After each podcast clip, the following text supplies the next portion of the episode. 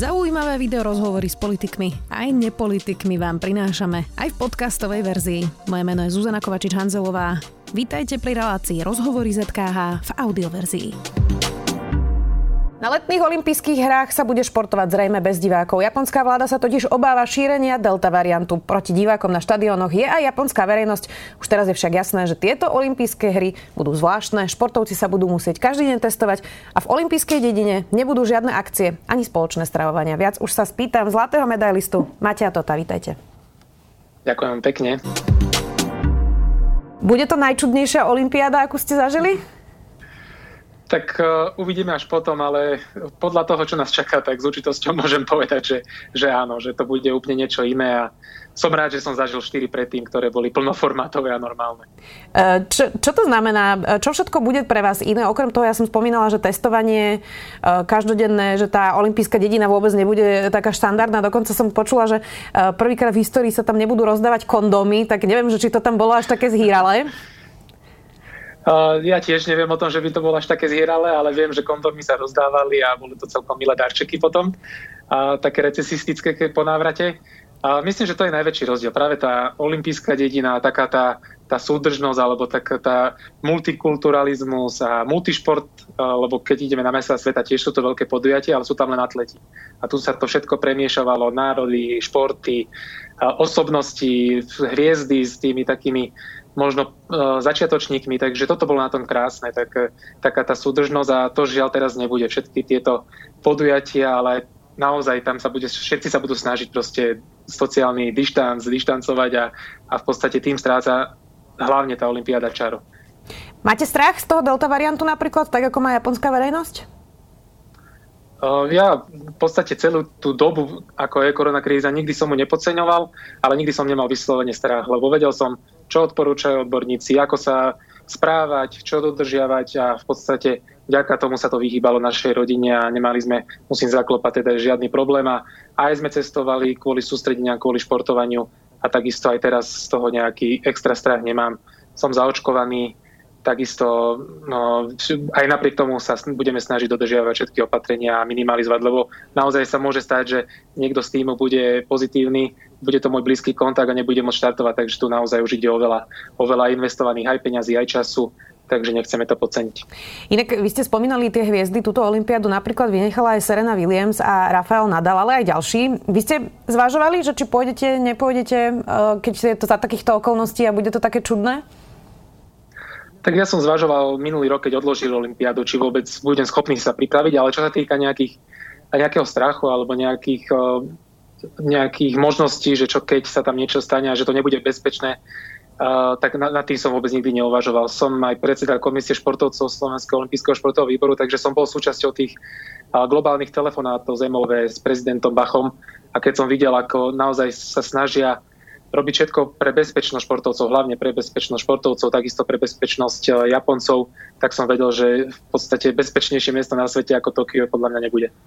Vy ste povedali, všetko zažívam naposledy a to ma posúva a motivuje k tomu, aby som dal do toho všetko. Uh, to ste povedali o tejto olympiáde, kde budete teda obhajovať zlato. Tak máte formu na to, aby ste obhajili zlato? tak ešte sa len rysuje, ešte je to ďaleko, ešte veľa krokov pred nami. Teraz v podstate som v polovici takej tej najťažšej prípravy, niečo mám za sebou. Musím sa priznať, že ešte to nie je tá forma, ako bola možno pred Olympiádou v Riu alebo pred majstrovstvami sveta v Pekingu. Ešte tam niečo chýba, cítim aj na tom svojom tele, že už predsa má o 5 rokov viac, ako to bolo v Riu a trošku viac trpí, ale zase ide to tým správnym smerom, takže verím, že ak ešte tento týždeň alebo tých 10 dní tu zvládneme, tak potom to sústredenie budem môcť povedať, áno, mám na to, idem bojovať o medaily, alebo otvorene priznať, že bohužiaľ to moje telo už nedokázalo akceptovať tú záťaž a, a treba počítať s tým, že asi tam nejdem vyhrať alebo nejdem nepatrí medzi tých najväčších favoritov a idem sa len pobiť a budem sa snažiť všetko preto, aby som čo najlepšie úspel. Takže on sa to nevylučuje, možno nebudem mať hviezdnu formu a dokážem úspieť, dokážem zabojovať o medaily, a môže to byť aj naopak, že budem mať hviezdnu formu a nebudem sa byť o medaily, takže, ale určite budem otvorený a poviem na rovinu, že ako som na tom a, a čo môžu ľudia očakávať. Vy ste povedali, že ste teda o 5 rokov starší, ale e, tá príprava je náročná len kvôli e, tomu telu a že teda starneme, všetci starneme, alebo aj kvôli tomu, že sa to mm-hmm. prosto odkladalo o rok, že to bol ťažký rok, že sa ťažko trénovalo mnohým športovcom. Vlastne mm-hmm. to, čo počúvame z rôznych športov je, že vlastne sa nemohli stretávať športovci, nemohli napríklad pri kolektívnych športoch vôbec trénovať, čiže je to aj preto to náročné? Z môjho pohľadu toto problém nebol, lebo ja som individuálny športovec, navyše trénujúci v exteriéri, takže aj v tých najtvrdších opatreniach vždy bola možnosť trénovať niekde v prírode, aspoň sa udržiavať. Takže osobne ma to ovplyvnilo samozrejme možno tým, že tej prvej vlne sme necestovali na sústredenia, že neboli tam súťaže. Nemohol som chodiť na rehabilitáciu do Dukly, kde to bola tiež zatvorená ako regeneračná linka, takže boli tam nejaké, samozrejme nebolo to 100%, ale, ale bolo to oveľa menší vplyv ako dajme tomu tie kolektívne športy alebo interiérové alebo plavci, ktorí nemali bazény napustené. Takže v tomto problém až tak nevidím. Samozrejme, tá psychika alebo takéto nastavenie toho tela a hlavy je vždy také koncentrované, že keď som sa dozvedel, že sa to posúva, tak eh, bolo veľmi náročné zase nabehnúť na ten režim a, a povedať si, že ešte rok, ešte jednu zimnú prípravu musím absolvovať. Ale to bolo viac menej o hlave. To, to si nemyslím, že malo vplyv nejak na moju výkonnosť alebo, alebo na to, že ako budem v Tokiu reprezentovať. Keby ste to mali tak percentuálne povedať, koľko z toho výkonu je psychika? Práve na tom preteku myslím. Uh, ono percentuálne to je veľmi ťažko, ale ja neviem, keby to bolo aj 10% alebo 15%, čo zhruba tak nejak to ja vidím, hej, tak je to veľmi dôležitá súčasť, lebo môže byť ten výkon tých 80-90%, to jasne dôležitejšie byť super pripravený. Na tej 50 sa to nedá obklamať. Aj tá hlava, aj keď je silná, tak proste telo nepresvedčí 4 hodiny makať, keď na to nemá natrénované. Ale ak by tam nebolo tých 10%, tak by nestačilo tých 90% narobenej roboty. Takže je veľmi, každé to percentičko je dôležité a tá hlava je veľmi dôležitá. Ukázalo sa to aj v Riu, keď v podstate ja som tiež nepatril, keby možno nabehneme na nejaké behátka, dajú nám e, masky a povedia nám teraz choďte naplno, tak som tam bol možno nejaký štvrtý, piatý najlepšie pripravený. Ale vďaka tým skúsenostiam, vďaka dobrej taktike sa mi podarilo vyhrať. Takže e, aj hlava, aj psychika, ale aj taktika, to všetko je veľká súčasť toho výkonu. Vy ste teda už e, skúsení, tak možno v tom máte vlastne výhodu aj oproti tým mladším, ktorí tam teraz budú, lebo tá situácia na Olympiáde bude zvláštna. E, vlastne nebudete e, vedieť si nejako oddychnúť aj psychicky, pretože budete predpokladám, že všetci zatvorení asi na izbách. Čiže mm-hmm. toto môže byť pre, pre vás tiež faktor, ktorý ovplyvní ten výkon? Áno, na to sa spolieham, že mi to pomôže v súboji s tými mladšími, ktorí naozaj sú už teraz v takej tej plnej forme a vidieť na nich, že makajú e, všetci, ale, ale práve tá skúsenosť e, môže byť veľmi dôležitá aj, aj v týchto špeciálnych podmienkach, aj v tých náročných klimatických podmienkach, ktoré nás čakajú. Že nebude to určite o tom úplne absolútnom výkone, ale o tej súhre všetkého. Takže určite sa na to spolieham a verím, že mi to pomôže uspieť a umiestniť sa čo najlepšie. Ja mám takú uh, laickú otázku, že ako vlastne vyzerá tréning chodca na 50 km? To sú nejaké intervalové veci, alebo ako vlastne sa pripravujete? V čom to celom spočíva? Je to samozrejme hlavne o chodení v tom špeciálnom tempe a presne taký, taká zmes, nedá sa robiť stereotypne jeden tréning stále, takže my počas toho týždňa to máme rozdelené na nejaké možno 2-3 náročné tréningy. Jeden z toho je taký ten vytrvalostný, čo chodíme 30 až 40 km. Jeden je taký špeciálny, kde chodíme do 25 km, ale v tom tempe, čo chodíme preteky. Potom sú tam aj nejaké intervaly, kde chodíme ešte rýchlejšie, v takom maximálnej. A ostatné medzi tým je taká tá omáčka to voláme a to je to je tých 14 až 20 kilometrov, kedy vlastne prejdeme v takej tej všeobecnej vytrvalosti. A plus do toho ešte nejaké behanie, plávanie, cvičenie s fyzioterapeutom, regenerácia a tak ďalej. Tie olympijské hry sa postupne menia. V Tokiu sa vlastne vôbec posledný raz bude konať vaša disciplína, tá chôdza na 50 kilometrov. Vy ste povedali, že máte pocit, že olympijské hnutie a jeho prezident sú prevalcovaní komerciou a peniazmi. Tak kam sa vlastne uberá teraz tá olympiáda? Je to tak, že je to príliš nudné pre ľudí pozerať 4 hodiny chôdzu a budú tam nejaké krátke športy, výbušné športy? Ako si to mám predstaviť? Asi tak nejak. Ja som hovoril, že ja sa nebránim nejaký zmenám, veď všetci sa vyvíjame a nemôžeme stále robiť všetci to isté. Takže v tomto je to v poriadku, len mám taký pocit, že tá motivácia prichádza práve z tej komercie a, a plus toľko skloňované gender equality. Ja som zastanca práv žien, aby naozaj sa presadzovali všetko, ale niekedy mám pocit, že to je podstate ako keby ich podceňujeme, lebo ženy sú tak šikovné, že sa podľa mňa vedia presadiť aj sami a nepotrebujú nejaké tabulky, že 50% ich musí byť tam, no 45 tam a teraz len preto, že aby bola gender equality, tak poďme ženy dať MMA, box a všetko a muži budú robiť modernú gymnastiku, veď tam je tá krása, že každý má, každé má to pohľavie niečo do seba a je, je v niečom špecifické.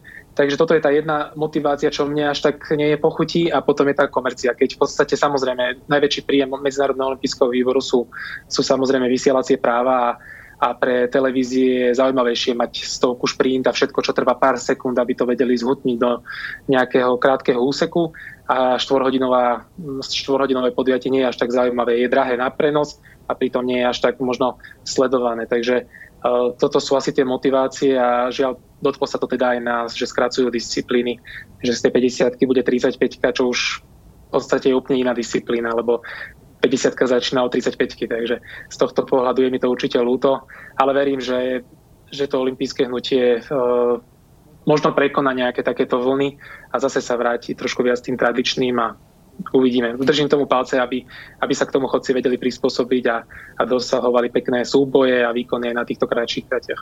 Má ešte Olympiáda priestor e, v dnešnej dobe, keď sa práve aj tako, ako to popisujete, mení, pretože vlastne tie olympijské mm. hry pôvodne Pierom du Coubertinom mali byť ako keby nejaké spojenie všetkých v miery e, a teda nejaký športový e, zážitok všetkých športov. Teraz to skôr vyzerá, že je to teda veľký biznis. Pri každej tej olympiáde sa objavia, a takisto to bolo aj v Tokiu, um, podozrenia z korupcie, že sa tam prehajdakajú naozaj šialené peniaze. Um, tak má ešte Olympiáda zmysel? Ale verím, že áno. Že a práve kvôli tomuto, že všade je veľa komercie, tak aj preto by som bol rád, keby zostala viac taká tradičnejšia, aby ukázala, že toto sú tie hodnoty, na ktorých bola vyhodno, vybudovaná. A aj napriek tomu, čo som spomínal, tej komercii, ktorá zasahuje, tak už práve Olympiáda v Paríži má byť taká viac uh, menej megalomanská, tak by som to povedal, taká viac mestská, taká ten život, eh, aby bol aby nebolo treba investovať miliardy do toho, aby vôbec mohla byť, aby to mohlo byť organizované na viacerých miestach, nielen možno v Saudskom, niekde v arabskom svete, v, v azijskom, kde sú bohaté krajiny, ale aby to mohlo byť organizované naozaj všade vo svete. Takže aj oni si uvedomujú presne túto tendenciu, aby to nešlo už vyššie do nejakých megalomanských čísel a aby to bolo viac také srdečnejšie a viac o tom, o tom spojení. Takže myslím, že práve v tomto má ten význam, lebo ten šport, áno, je to biznis. Športovci sú v podstate uh, naozaj platení a bojujú v podstate nie len za seba, za ten výkon, aj keď to je pre nás športovcov to najdôležitejšie, ale v tom pozadí sa odohráva veľký biznis. A práve tá Olympiáda mala byť taký ten návrat, aby sme si raz za 4 roky, alebo teda raz za dva, keď počítam aj zimné, uvedomili, že, že tie hodnoty toho športu sú aj niekde inde ako v tom biznise. Vy ste inak v minulosti nechtiac vstúpili do predvolebnej prezidentskej kampane, keď ste behali s Marošom Ševčovičom. Ja sa k tomu už nechcem teda vrácať, vy ste povedali, že to bola chyba, ale športovci, najmä tí úspešní, sa stretávajú vlastne vždy s tým, že po návrate, keď majú nejakú medailu alebo pohár alebo prosto nejaké víťazstvo, tak si ich začne pozývať prezident, premiér alebo prezidentka teraz. Ako sa pozeráte na to, že vlastne politici vždy chcú tie fotky so športovcami, chcú sa teda pochváliť, chcú mať e, tú propagáciu, alebo môžeme to niekedy nazvať až propagandou, ale na tom financovaní športu to vlastne vôbec nevidno. Tak e, je to súčasť toho. Ja keď som hovoril o tom Marošovi Šepčovičovi, aj ďalšími, ktorými som sa stretol, naozaj to boli asi všetci od, tej, od toho času, keď som začal byť úspešný, tak ja som to tak vravel, že ja sa stretávam s tou funkciou rešpektujem, že nech je kdokoľvek prezident, nech je kdokoľvek premiér, tak pre mňa je to premiér krajiny alebo prezidentka, prezident a stretávam sa s tou, s tou čestnou funkciou a ten človek je v podstate na čele krajiny a zaslúži si asi uh, uh, mať určitú úctu, nech už je to kdokoľvek, či sa nám páči alebo nie. Takže aj preto s tým nemám v zásade žiadny problém a, a nejak sme si na to zvykli. A samozrejme to je príležitosť pre nás možno priamo povedať tie naše výhrady a, a priblížiť, aké máme problémy, s čím môže ten daný človek pomôcť. Takže vnímam to tak, že, uh, že patrí to k tej, tomu, k tej kultúre samozrejme je dobre, keď to tí politici aj, aj počúvajú a není to naozaj len tá fotka na nejakej sociálnej sieti, ale, ale že to niečo aj prinesie. A ja zatiaľ mám také skúsenosti, že naozaj som sa dokázal vždy Uh, alebo vždy nejaký ten uh, problém navrh, uh, nejaké riešenie alebo niečo uh, priniesť na stôl a vždy som videl nejakú tú snahu no, pomôcť tomu športu, takže aspoň tá návšteva mala nejaký aj takýto efekt. Neotravuje vás to? V zásade nie, je to naozaj sem tam, raz za rok, raz za dva roky, takže myslím si, že toto je najlepšie, toto není, to je najmenší problém a, a v podstate aj ten športovec, je to pre neho určitá podstata, to ako Môžeme sa hrať na to, že niekto nám nie je sympatický, ale raz keď príjete do prezidentského paláca, tak, tak je to určite veľká podsta. Um, inak je to teraz taký trend, že športovci chodia do politiky. Máme tam teraz všelijakých tenistov, futbalistov. Prehovoril by vás niekto na kandidátku? Myslím si, že nie. A práve aj, aj tie skúsenosti, ktoré som mal, či už s pánom eurokomisárom, alebo aj v minulosti, tak ma usvedčili v tom, že toto by som ja nedal, aby som nedokázal mať tú hrošiu kožu. Nestačí, že sa objavím na nejaké, v nejakej kampani alebo práve pri takejto akcii a spustí sa taký hejt, že, že ja obdivujem tých ľudí, e, ako dokážu celý život v podstate znášať takú tú nenávisť. A to som aj tvrdil, že keď ste politik, môžete byť aj naozaj posvetený Duchom Svetým, môžete mať najlepšie nápady, čistý ako lalia, ale vždy vás bude viac ako polovica ľudí nenávidieť. Takže z tohto pohľadu toto by som nedal, tak uh, toto je také pre mňa odstrašujúce. Vy ste boli aj v očkovacej kampani. Koľko hejtu ste dostali za ňu? Našťastie som nebol až tak úplne medzi tými najväčšími osobnostiami, alebo respektíve tak propagovaný, takže až tak veľa toho nebolo. Samozrejme, tie nejaké správy na sociálne siete prišli, ale radovo to bolo možno desiatky, takže a ja som tomto trpezlivý, keď, je, keď toho není fakt, že stovky, tak sa snažím naozaj vysvetliť. Ja nikoho ani nenútim, ani nepresviečam. V podstate je to môj názor, vyjadril som ho a chcel som podporiť túto myšlienku, keďže si to tak myslím a to je celé. Takže myslím, že veľa ľudí to potom aj pochopilo a proste... Ale ukazuje sa, že naozaj, že, že aj toto očkovanie je čisto tak politická vec, že, že až mi to je smiešne niekedy, keď, keď vidím, že niekto nemá problém sa očkovať proti tomu, proti tomu. Keď sme mali ísť na nejakú súťaž do Afriky, mali sme sa očkovať proti žltej zimnici, dajme tomu povinne, nikto s tým nemá problém. Teraz, keď sa máme očkovať proti covidu, tak zrazu je to bohovský problém. Takže to, toto mi to je niekedy až také smiešné, ale tak verím, že to nejak, že to nejak zvládneme a že, uh, že aj napriek tomu, že nebude tá nejaká imunita celá, tak t- sa naučíme s tým covidom nejak žiť. Inak, keď už sme spomínali ten hejt, um, veľa športovcov opisuje, že pri tých výkonoch im fanúšikovia píšu niekedy naozaj hrozné veci.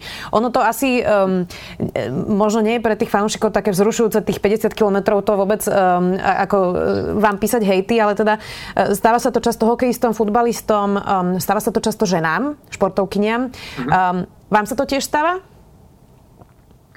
Toto musím zaklopať, že zatiaľ uh, si nepamätám, že by mi prišla nejaká Uh, úplne, že negatívna správa, že by som niečo pokašľal tak, aby mi niekto napísal. Aj potom, ako som vzdal v Dohe, čo bolo pre mňa v tejto ére, také tej mojej populárnej, to nazvime, alebo v tej najúspešnejšej, vlastne jediné také veľké zaváhanie, tak v podstate ani vtedy to nebolo nejaké také, že by ma niekto osočoval. Keď aj, keď aj boli nejaké také akože výčitky, že škoda, že to nevyšlo, alebo mohlo to byť lepšie, alebo niekde som spravil chybu, ale nikdy to nebol ten vyslovený hejt. Keď teda je toto vaša posledná olimpiáda, čo budete robiť potom? to je otázka. To by som chcel vedieť. Ja keď som bol ďalej od konca kariéry, tak mi to bolo také viac jasnejšie. Mal som také tri alternatívy, že buď budem športový funkcionár, alebo budem novinár, alebo budem uh, uh, niečo s profesionálnym vojskom, keďže som vojak.